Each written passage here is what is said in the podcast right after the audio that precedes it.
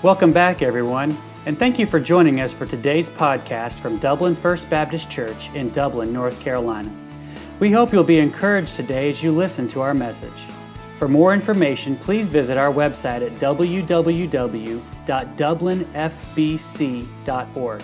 That's www.dublinfbc.org. Now let's join the congregation of Dublin First Baptist as we listen to the preaching of God's Word.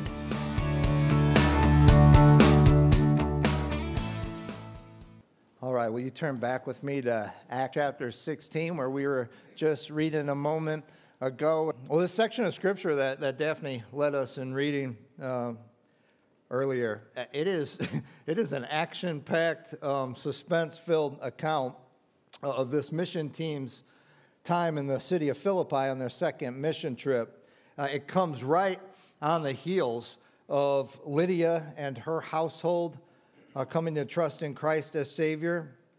But in this passage here, we learn that life on mission for Jesus, uh, it has both ups and downs. And that's true, isn't it?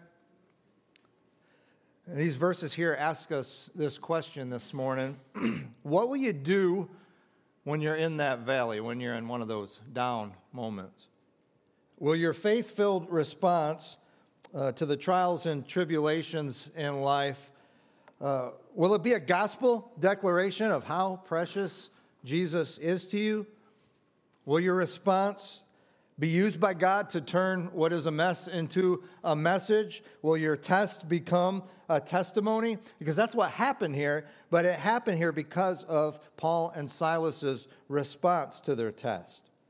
Before we study this passage verse by verse, Let's ask God to bless our time together in His Word. Father, we come to your Word this morning, needing your Holy Spirit, who is present in the lives of every single person here who's trusting in Jesus Christ as Savior, who's indwelling us. Lord, I pray He'd be filling us as we come to your Word, and that He'd have completely unobstructed. Uh, capacity to illuminate the truth we have here. This is so much more than a historical account of what happened on that second mission trip in the city of Philippi. Um, we, there's so much here for us to learn and apply to our lives uh, because just like Paul and Silas, um, we have tests and we want them to be a testimony. Um, sometimes we find ourselves in messes in life, but there's nothing more beautiful than when we can be used uh, by you to proclaim a message in that mess. So, God, I pray that we would learn to respond just like Paul and Silas did here, that we might see what they got to see somebody come to trust in Jesus as Savior um, because they were faithful and they responded to their test right. We ask this in Jesus' name. Amen. well, that's what we see in verses 16 through 19. We see when a testimony uh, becomes a test. Paul, Silas, Luke, Timothy, those are the four guys on this second mission trip. Uh, they're in the city of Philippi. They leave Lydia's house and they head to a place of prayer, it says in verse 16. Uh, I'm going to assume that maybe that's that riverside location where they first encountered Lydia and shared the gospel with her, where she trusted Christ as Savior.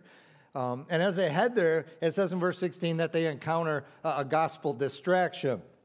Verse 16 tells us they met a certain damsel who was possessed with a spirit of divination. According to the Greek word translated damsel, there, it's a young lady, probably, maybe not even a teenager yet. Uh, also, in that word damsel, that's often used to indicate that was somebody who was a slave. They were not free. Um, but she was also demon possessed. Literally, in, in, the original language, when it's a spirit of divination, it says in the Greek, spirit of Pythona. See, the priestess of Delphi in that region uh, in the idolatrous worship of the mythological uh, small g god Apollo, uh, she had a python snake that was supposedly there to guard her ability to communicate the message of that god and that false religion. We know that Apollo was nothing more than a fake god, it was a statue made of stone. But um, do you understand that Satan likes to use things like false religions to keep people in bondage? And that is a perfect description of this young lady's life up to this point. From verse 16, we also know that this demon possessed young lady, uh, she was used by human masters, by human handlers to make them a lot of money by supposedly uh, predicting the future. That's what soothsaying there in the King James means. And, and verse 17 says that she followed Paul and the rest of this mission team as they went out to share the gospel, she followed them and she loudly declared, These men are servants of the Most High God that show unto us the way of salvation. And she didn't just do this once. Verse 18 tells us that she did this for many days. And her doing so was a problem, it was a distraction to the gospel. Now, I want you to consider something this morning because th- this whole situation uh, has many pertinent applications uh, for us even in our day regarding what she was saying, was she wrong? Not a bit, not at all. Um, Paul and this mission team, they were servants of the one true God. And their entire life mission, now as followers of Jesus, was to tell everyone they encountered about the way of salvation. So she was 100% correct. Um, what she was saying wasn't wrong. The problem wasn't in her statement, the problem was the source. That's why Paul feels what he feels after she's doing this for days on end. That's why Paul says what he says and does what he does in the rest of verse 18. He tells that demon who's possessing this young lady, in the name of Jesus Christ, come out of her. And the demon did, right then and there. Now, why was Paul so annoyed um, that's the King James word. The, the Greek word uh, it actually means to have an exhausting, depleting grief. So I don't know, to me that's a little stronger than just annoyed. Um, if what she was saying wasn't incorrect, why was Paul so grieved by her actions and her proclamation? Because it was a distraction to the gospel. Yes, the message was true, but it's not just the message that's important um, the method, the manner that the message is communicated, that's just as important. It is. See, Paul was concerned that the people who heard her say these things, they'd associate the life transforming gospel of Jesus Christ with demonic powers. They knew she was demon possessed, they knew uh, who she supposedly worshiped and her handlers. The gospel does not need that kind of association, it's damaging to the gospel of Jesus Christ, really. You know, I, w- I wish that the powers that be in the Southern Baptist Convention could come to grips with that. That we don't need godless ideologies as tools to share the gospel. Praise the Lord, I think we're seeing a change in that direction. Let's remain faithful. I wish that many churches today could come to grips with this biblical concept that the method and the manner of delivering a message that it's just as important as the message itself. I think if they did, we'd be able to distinguish a worship service and a rock concert a lot more easily. I pray that Christians would realize that sharing the gospel message, um, that it's a whole lot more powerful when that message is backed up with a manner of life that gives evidence of the transformation that we're talking about. How life transforming the gospel of Jesus Christ truly is. Church, let's make sure that we, or anything we do, that it's never a distraction to the gospel. Amen? And let's look at the gospel's deliverance in the rest of verse 18 and verse 19. When Paul spoke to that demon, when he commanded him to free this young lady, Paul did so with authority. And not his authority, the authority of Jesus Christ. We have a gospel that delivers. We have a gospel that changes lives. Do you understand that you and I have this same power? Um, not um, because of anything in us, but because uh, of the one whose Holy Spirit resides in us. We have the same power, that same authority that Paul had access to. When the Bible speaks of this Holy Spirit kind of power in the book of Acts, and we've seen it over and over again now for 16 chapters, and, and I'm sure you're like me. There are times when I wish I could experience that in our church this Sunday. We have to remember that this kind of Holy Spirit power, it is not the power to gain worldly wealth. It is not the power to speak gibberish. It is not the power to fall down and flop around on the ground. Holy Spirit power is the gospel power to change lives. To change lives. And we have access to that same power. You and I do. This young lady's life was changed. She was free. she was free from that demon who possessed her. She was free from those humans who were exploiting her for profit. Now, obviously, that did not sit too well with them. Uh, they lost a significant revenue source uh, when Jesus freed this young girl. And it's here where Paul and Silas's testimony becomes a test for them. The beginning of verse 19 informs us that when her master saw that their hope of gain, her hope of financial gain was gone, they caught Paul and Silas and they drew them into the marketplace unto the rulers. They did a, a citizen's arrest on Paul and Silas and they took them to court. This mission team's testimony was about to become a test of their faith. But we're going to find out in the end that their test becomes a testimony too. Let's look at this test. And it's not just a test of their faith, it's a test of the gospel. How real is it to you? I mean, how real is what you say you believe? And here in verses 20 to 24, there's a rapid series of events that happen to Paul and Silas. They're accused of being Jews who uh, caused exceeding trouble in the city of Philippi. Paul and Silas are accused of teaching customs that are not lawful for us to receive, neither to observe as Romans. And, and, honestly, none of that was incorrect. Romans tolerated other religions so long as no evangelization or proselytization was going on. But that's exactly what Jesus commanded his followers to do. And as I was studying this and preparing for this, I, I asked this question of myself. I ask you to ask it of yourself this morning. Could you and I be accused of what Paul and Silas are accused of here in our interactions with those in our world and at work? Um, could we ever be accused of teaching customs not lawful to those in this world to receive or, or observe? And what we say and by how we live, could anyone, could anyone accuse us of living so differently? And this caused an uproar um, we learn in verse 22 that the magistrates, those rulers in the marketplace, they ordered Paul and Silas to be stripped of their clothes. They ordered them to be beaten. Again, in the Greek, the word means to be beaten with wooden rods. And uh, then they're thrown into jail. And the jailer is uh, charged to keep them safely, it says. And he took this order seriously. He, he places them in the innermost prison cell uh, I guess what we would call maximum security. And even beyond that, he puts their feet in stocks. I'm sure you've seen these before. I, I know I've got pictures of when I was a kid on vacation. My mom and dad took me to some place where they had these, maybe, uh, you know, historic Williamsburg or something like that. And, you know, you got a picture of your feet in stocks and you're smiling. They're not smiling. All right. they didn't have the, the key to get open. Uh, at this time, stocks actually had multiple holes so that the jailer could inflict really uncomfortable, painful positions for you to be in, all the more so after you had been terribly beaten with rods. Beaten, bloodied, and bruised. Um, all for the crime of being guilty of sharing the gospel and delivering this girl from exploitation. Paul and Barnabas, Paul and Silas, I'm sorry, Paul and Silas, um, they're in maximum security right now. And I, I want you to try to put yourself, they're not wearing shoes, they're in stocks. Put yourself in their stocks this morning. What would you be thinking? What would you do? These men are being put to the test here.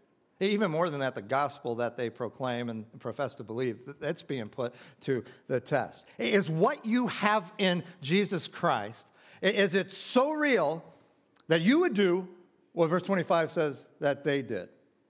What did they do? We see the gospel's testimony. It says there, at midnight, Paul and Silas prayed and sang praises unto God. And the prisoners heard them. Now, now you and I, we might just pray, God, deliver us. um, we're just doing what you commanded us to do, God. We might pray, get us out of here, Lord. Look how we are suffering for you. But what else does it say there that they did? They sang praises. They sang praises unto God. That's a gospel testimony. Um, I mean, that puts some, that puts some street cred behind what you profess to believe. I'm sure the other prisoners and the jailer, um, when they heard all that going on, they were probably like, wow, what a couple of nut jobs.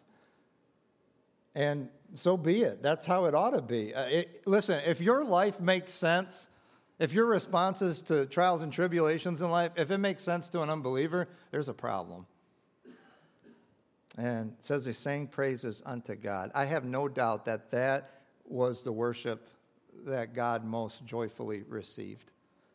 That that kind of praise it was the sweetest to his ear. A song in the middle of suffering. Because you know anyone can sing like a bird when everything's going perfectly in life, but but when praise happens in pain, uh, in a prison, when there's devotion and distress, all because you have Jesus, and having Jesus is more than enough. Christian, that's when a test becomes a testimony. Please notice what happens next here in verse 26. I don't think it's by accident. It says, And suddenly there was a great earthquake, so that the foundations of the prison were shaken, and immediately all the doors were open, and then everyone's bands were loosed. And eh, listen, as a pastor, there's nothing I enjoy more than the study that happens uh, prior to a sermon. Uh, there's Wednesday night or Sunday morning or Sunday night. Um, it is truly the greatest joy for me. There, I mean, honestly, every time I'm like, I can't believe I get paid to do this. Um, but there's also times I get really mad when I'm doing it. Uh, and I also get convicted. Please realize any dose you get, uh, I've gotten for one or two weeks prior. But you know what gets me mad? Comments in commentaries. Now, we use commentaries because um, look, there's people way more learned than I am about God's Word. I want to make sure that my understanding of it, I want to make a, a check on that and make sure that I deliver uh, God's Word to you properly here. And there's about five or six I consult on a regular basis, uh, all of them from doctrinally sound preachers and teachers. Um, but you know what? Every almost every one of them. There's one that didn't. Almost every one of them. You know what it said about verse 25? Earthquakes are common in this region or modern day earthquake phenomena uh, verify the possibility of this incident. That is so stupid. I mean, I have no doubt that this is an earthquake. God's word says it was an earthquake. That's what God calls it. But this is some kind of special earthquake, isn't it? Um, I mean, it's one that opens jail cell doors. It's one that doesn't kill anybody, doesn't harm anybody, but it seems to be pretty specific to loosening bonds or opening stocks and freeing people. What can we remember? What can we learn from this? That our sovereign God is in complete control of this earthquake and its effects. And our sovereign God is in complete control of the test you're going through right now and the mess you're in right now. When Peter is in prison, God sent an angelic messenger earlier in the book of Acts to free him. Here, God, God uses natural disaster. And what did they do? They stayed. They stayed. That's what verses 27 and 29 tell us. The jailer woke up during this earthquake with all the noise and commotion going on, and he saw that it had freed all of the prisoners, knowing that Roman law would mean he was going to be put to death because he lost all these prisoners. He began to take care of that himself. And as he drew his sword, Paul cries out to him, Stop, hold on, don't don't do that. Do thyself no harm. We're all here. Now, I want you to put yourself once again in Paul and Silas's situation uh, for just a moment. It is entirely possible that this is the fella who beat the daylights out of you earlier with wooden rods. It's definitely the guy who imprisoned you and who put your feet in stocks, probably choosing the most torturous and painful location for them to be in. And God clearly sends an, an earthquake. He clearly frees you from your bonds and you stay? You stay? Now, there's no specific reason given why, apart from what we learn is about to happen in the next few verses, but I hope you agree that it's reason enough to stay. Paul and Silas care about this guy's soul. I mean, his eternal destination and their ability to impact that, it meant more to them than their own comfort or their own freedom. And in doing so, they chose to live just like Jesus. Listen to how God has Peter described Christ and how Christ followers are to follow Jesus in situations of suffering. 1 Peter 2 21 to 23. To this you were called. He's talking to Christians. To this you were called, suffering, because Christ suffered for you. And he left you an example that you should follow in his steps. He committed no sin no deceit was found in his mouth. Just like Paul and Silas, he was innocent, maybe just like you, and whatever you're going through, Lord, I can't figure out anything I did wrong to be in this situation. When they hurled their insults at Jesus, he did not retaliate when he suffered. He made no threats. Instead, he entrusted himself to him who judges judgely, justly, God. He entrusted himself to God the Father. And that's exactly what Paul and Silas did here. And what about you? I mean, they follow Jesus' example, and that's what turned their test into a testimony. Is that what you want to happen in whatever it is that you're going through? Will you follow Christ? That's what you claim to be, a Christ follower. Will you follow Christ here? Verses 29 and 30 tell us the response of this jailer to this prison praise team who stayed. It says he called for a light and he sprang in and he fell down before Paul and Silas. And he brought uh, them out and he said to them, Sirs, what must I do to be saved? And here is where a testimony becomes a triumph. Let's look at the gospel's reception by this jailer. Paul shares the gospel with him. He says, Believe on the Lord Jesus Christ, and thou shalt be saved. Isn't that beautiful? Isn't that beautifully simple? I think it's noteworthy what Paul didn't do. He didn't tell this guy to come and meet with him for a six week Bible study. He didn't tell him that first he needed to apologize for uh, what he had did to them uh, hours earlier. No, in saying believe on the Lord Jesus Christ, there, there definitely is an inference of repentance there. Believe on the Lord Jesus Christ, meaning that you're now trusting in Jesus and, and you're turning uh, from sin and to Him as your Lord from here on out. But there's no works given for this guy to do, just faith alone and God's grace alone to us in Jesus Christ alone. And that's how he was saved. That's how we are saved. Amen? And Paul extends it beyond this jailer. He says, and thy house, meaning, um, hey, this is for you, and this is for your wife, and this is for any kids you have at home or anybody else there. It's for anyone, it's for whosoever will turn from sin and turn in faith to Jesus. And verse 32 tells us that um, the essential life transforming tool that you and I are to employ in sharing the gospel and what the Holy Spirit uses to change lives. It says in verse 32 they spoke unto him the word of the Lord and to all that were in his house. The gospel message that's in this right here. This is what changes lives. Not me, not you. The Holy Spirit's use of God's word. And do you know what always happens when people turn in faith to Jesus to be saved? There's always gospel results. Um, I want you to see what this now life transformed fella does in verses 33 and 34. He takes them and he treats their wounds, the wounds that he likely inflicted. And he and the others who are in his house who had trusted in Jesus as Savior, they're baptized. Well, that's a very initial step you should uh, participate in. If you've trusted Jesus Christ as Savior and you say, I'm going to obey you, you're the Lord of my life, right off the bat, you ought to do what Jesus has commanded you to do and make a profession of that faith through baptism. And he brings them into his house, it says, and he feeds them. And it says he rejoices along with the rest in his house who believed. It's so amazing. This jailer went from suicidal fear to um, abounding in joy in just minutes. The gospel always has results. We see them right there. And then we learn in verses 35 to 40. Uh, I didn't read that section. Let's read it together. It says, And when it was day, the magistrate sent the sergeant, saying, Let those men go. And the keeper of the prison told this saying to Paul, The magistrates have sent to let you go. Now therefore depart and go in peace. But Paul said unto them, well, they have beaten us openly, uncondemned, being Romans, and have cast us into prison. And now, do they thrust us out privately? No, verily. But let them come themselves and fetch us out. And the sergeants told these words unto the magistrates, and they feared when they had heard that they were Romans. And they came and besought them and brought them out and desired them to depart out of the city. And they went out of the prison and they entered into the house of Lydia. And when they had seen the brethren, they comforted them, and then they departed.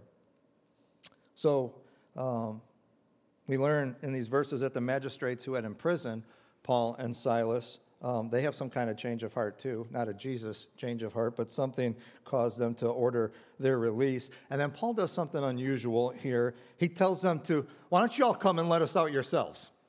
Now, Paul's not being spiteful, uh, informing these judges that he and Silas are Roman citizens um, putting a little fear of the Lord uh, in them for their previously unlawful actions as, as Roman citizens. Paul and Silas, they should not have had a single thing happen to them without a trial first. They shouldn't have been beaten, they shouldn't have been in prison. And it's likely that Paul does this so that the new, man, this is a baby young church at Philippi. Lydia in her house.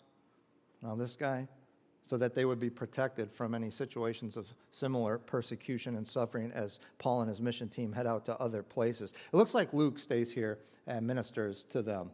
Uh, maybe as like a pastor for a little while because we don't see the pronoun we again until chapter 20. And it's there that he joins back with this mission team. And verse 40 tells us that they return to the church at Lydia's house, and Paul and Silas comfort, meaning they strengthen, they, they encourage these new Christians here, including uh, a new guy who works in the jail and his family. They encourage them to continue on in faith in Christ. Do you think their message probably had a little bit more power because of everything that had just happened? Yeah. Listen, if you cannot look back on a point in time in your life when you heard who Jesus is and what he has done for you, and you confessed your sins to him in prayer, and you told God that you are now trusting in who Jesus is and what he did for you on that cross and in that empty tomb to save you, would you do that now? I mean, right now, like as I'm talking. Cry out to God in prayer. Ask him to save you. Place your faith in Jesus Christ. Be born again today. Now, let me talk to you, Christian, you who have done this. As I wrote this and as I say this this morning, I have no specific person in mind, but as your pastor, I can look around here and I know that there are situations of suffering that are going on all across the sanctuary. But what I want to know is what God's word is asking us this morning. Will you respond like Jesus? Will you respond like Paul and Silas? I mean, do you want your test to become a, a testimony? That the mess that you find yourselves in? Do you want God to turn it into a message? I promise you that's why you're going through it. That's what God's word tells us. And I promise you that there is a through. There is a through if you'll take it. God, in his sovereignty and in his goodness, he's either sent this your way or he has allowed it to be a part of your life. He's done that for your good, he's done that for his glory. He wants your test to become a testimony. He wants your mess to become a gospel message. But that can only happen one way. You have to trust Him through it. You have to trust Him through it. Will you sing His praises in your suffering like they did? There's an evangelist um, who's now with the Lord named Lester Roloff, and he said, Sometimes you can praise your way through a situation a lot easier than you can pray your way through it. Will you praise Him in your prison? I wonder what's more important to you this morning is, is it getting out of the situation? Or is it God being glorified through it? That someone else who sees you going through it, being faithful, trusting the Lord, praising the Lord all the way through it, them seeing you, and them turning to faith in Christ themselves. As Tommy comes to lead us in a time to respond to God's word today, will you tell him this morning that you, you want this whole ordeal to be about that? And, and always the altar's open. If God's moving you, would you come and lay that burden down before Him? Tell the Lord, yes, I, I want this test to be a testimony. I want it to be a declaration of your priceless worth to me. That, that Jesus, um, maybe the loudest sermon ever, that, that Jesus, I have you, and because I have you, I have everything. You're my everything. As the Holy Spirit, however, He's moved you to respond to God's word today, I just ask that you'd obey.